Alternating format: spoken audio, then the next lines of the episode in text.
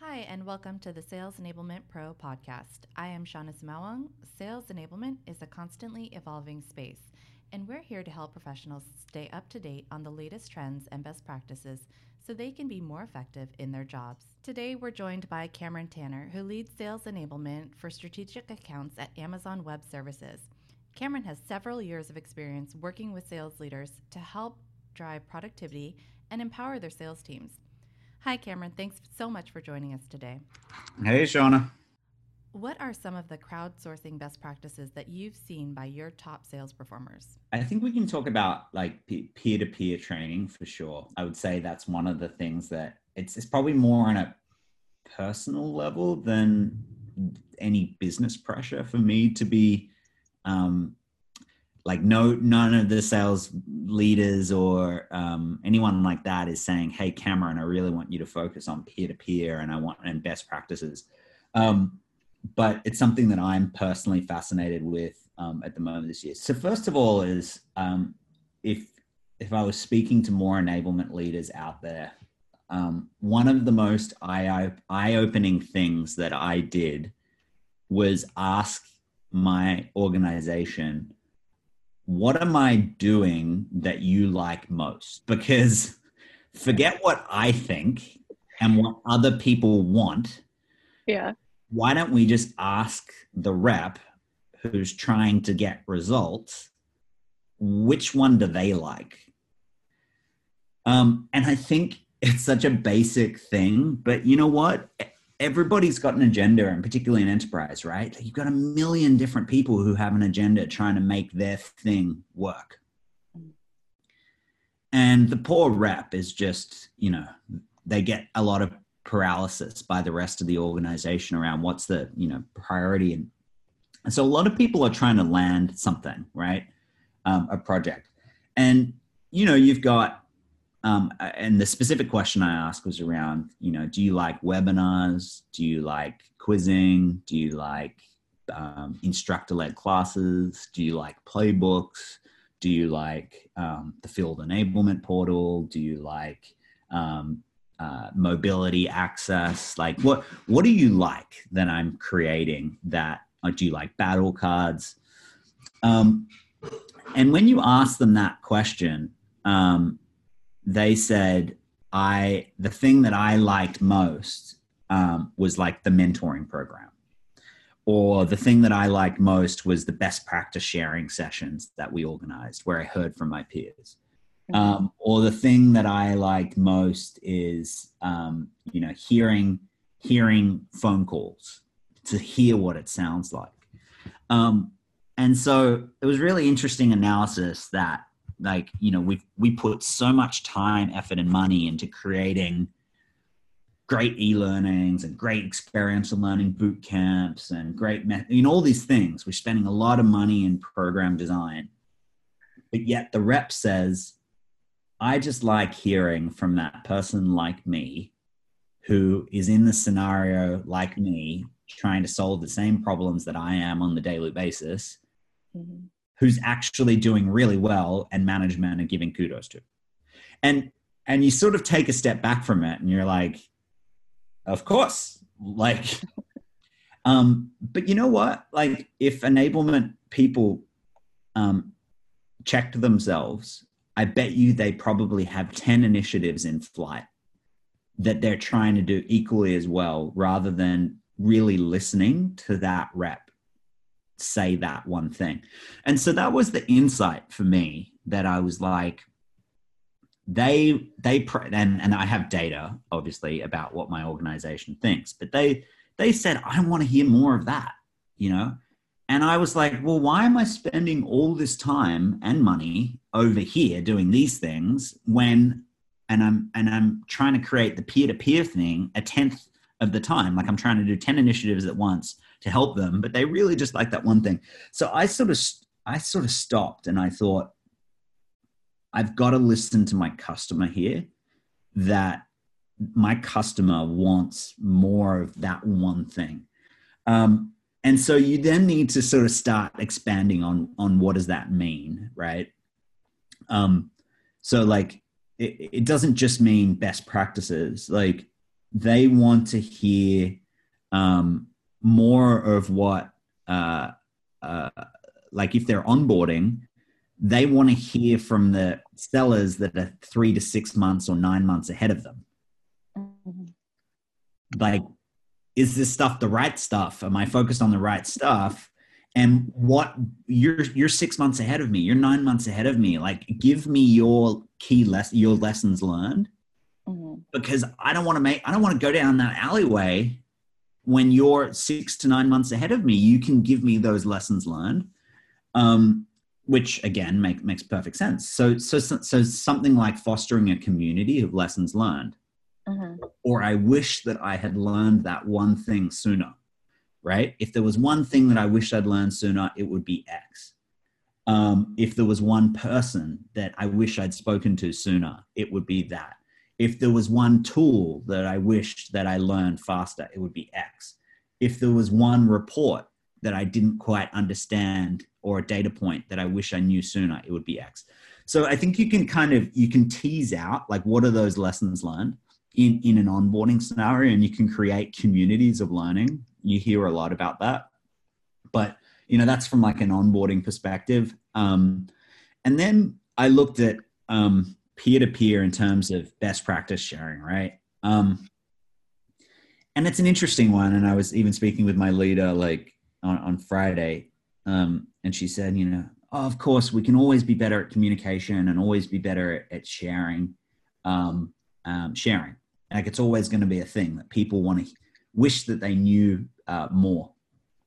Um, I don't think the average enablement practitioner has in place mechanisms that are testing whether or not they're doing that better. Mm-hmm. Um, so if you ask about um, best practice sharing and communication is coming back to that baselining thing. Like, what does that mean? Um, it's like, do you feel like you have access to the insights about the organization? Do you have access to top performers? Are you satisfied with communication around wins and losses? Um, and so I, I think a, a, a survey around best practices in general will help your your uh, the enablement leader um, kind of have a, a, a, blueprint or a bit of a north star on like where to go. And so for me, it was like you know everybody wants more best practices, right? And everyone wants more access to tribal knowledge. Um, and so we have created, or in the works of creating, like what is a best practice, and what is a leading. Uh, we're calling it leading practice at the moment, um, um, because it's it's one thing to say, hey, we want to share some tribal knowledge. It's another thing to say, no, this is like the gold class example. Um, and I think, at least in my shoes, I hadn't defined that. I hadn't defined what is a best practice for my organization, or what is a leading practice, or what is tribal knowledge that we want to get out of the top performers. Mm-hmm. Um, and so that was a really important process that we had to go through, or I had to go through, in order for me to think about peer to peer learning better. And then when I did that process, it it it helped give me a better understanding of what my strategy would be. So what I mean by that is people want to hear people who from people who've achieved quota multiple years in a row people want to hear from people who've been in seat the longest. People want to hear from people who, if there's a new product, right, or a new strategy that's in play, who are the front runners that are getting the results the quickest so far? Um, people want to hear from people that managers have said are the best because uh, economic conditions may not always produce that the rep is the best in the data at the moment. But you've got objective observation from the manager that said, hey, Shauna is excellent at that one thing. So you need a listening a listening uh, mechanism for what the managers are giving back to you. And then you also want to have a, a mechanism in place that's like, don't stop somebody like yourself from coming to me and saying, you know, uh, I use the example of I'm I'm really passionate about where enablement should be reporting, and I've got 30 examples. It, my manager may not know this. Um, the data certainly, you know, my performance currently doesn't reveal that, but it's a passion of mine and something that I've been working on. Mm-hmm. That I could have a secret under my belt that until you ask me, I'm not going to share it with you. So you also need a listening mechanism for ask the reps. Like, are you working on something awesome? Like, have you got a secret that you should be sharing with everybody? Mm-hmm. Um, and then you need a um, uh, a quality control process and a production process.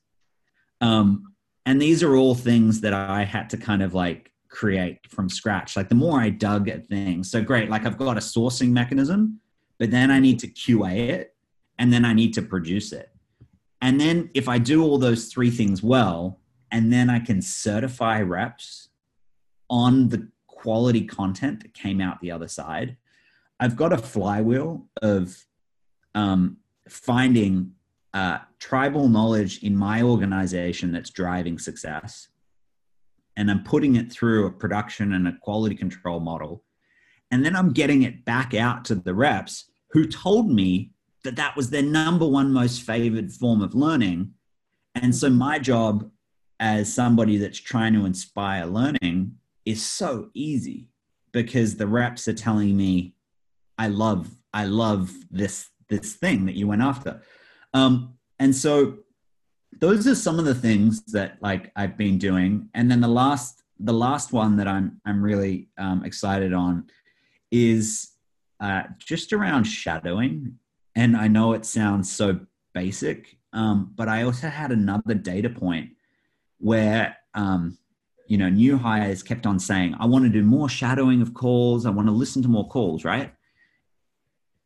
I had the same data point when I asked tenured sellers about selling new products or about um, about improving their own performance. My organization kept growing.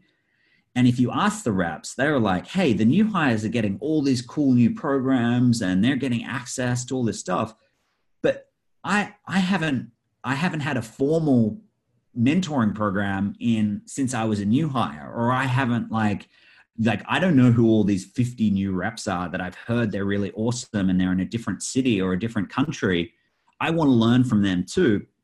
And so um, I, I, I double clicked on the fact that we think that it's just new hires who want to um, be listening to their peers to help them ramp up. If you ask the same of your tenured sellers, what what do you want to be hearing to help you improve your skills? They will tell you that they want to observe other top performers too. Um, and so, what are those things that you can do in your organization that foster um, uh, exposure or shadowing of more of your performers uh, to more of your performers or your middle curve to your higher curve? How do you get them to observe? And there are you know there's technologies that are enabling that um, like gong or chorus you know things things of, of that nature. Um, but there are some you know particularly in, in my company like um, privacy and security it's you know it's it's an interesting i mean you're recording this call but not every customer like likes that experience. Mm-hmm. um, yeah so just fostering ways in which you can get more shadowing um, occurring uh, like a deliberate program to connect people who who want to learn from their peer. Um, that those are all the things in, in the peer learning space um, or, or or best practices that I'm working on. Thanks for listening. For more insights, tips, and expertise from sales enablement leaders, visit salesenablement.pro. If there's something you'd like to share or a topic you want to know more about, let us know. We'd love to hear from you.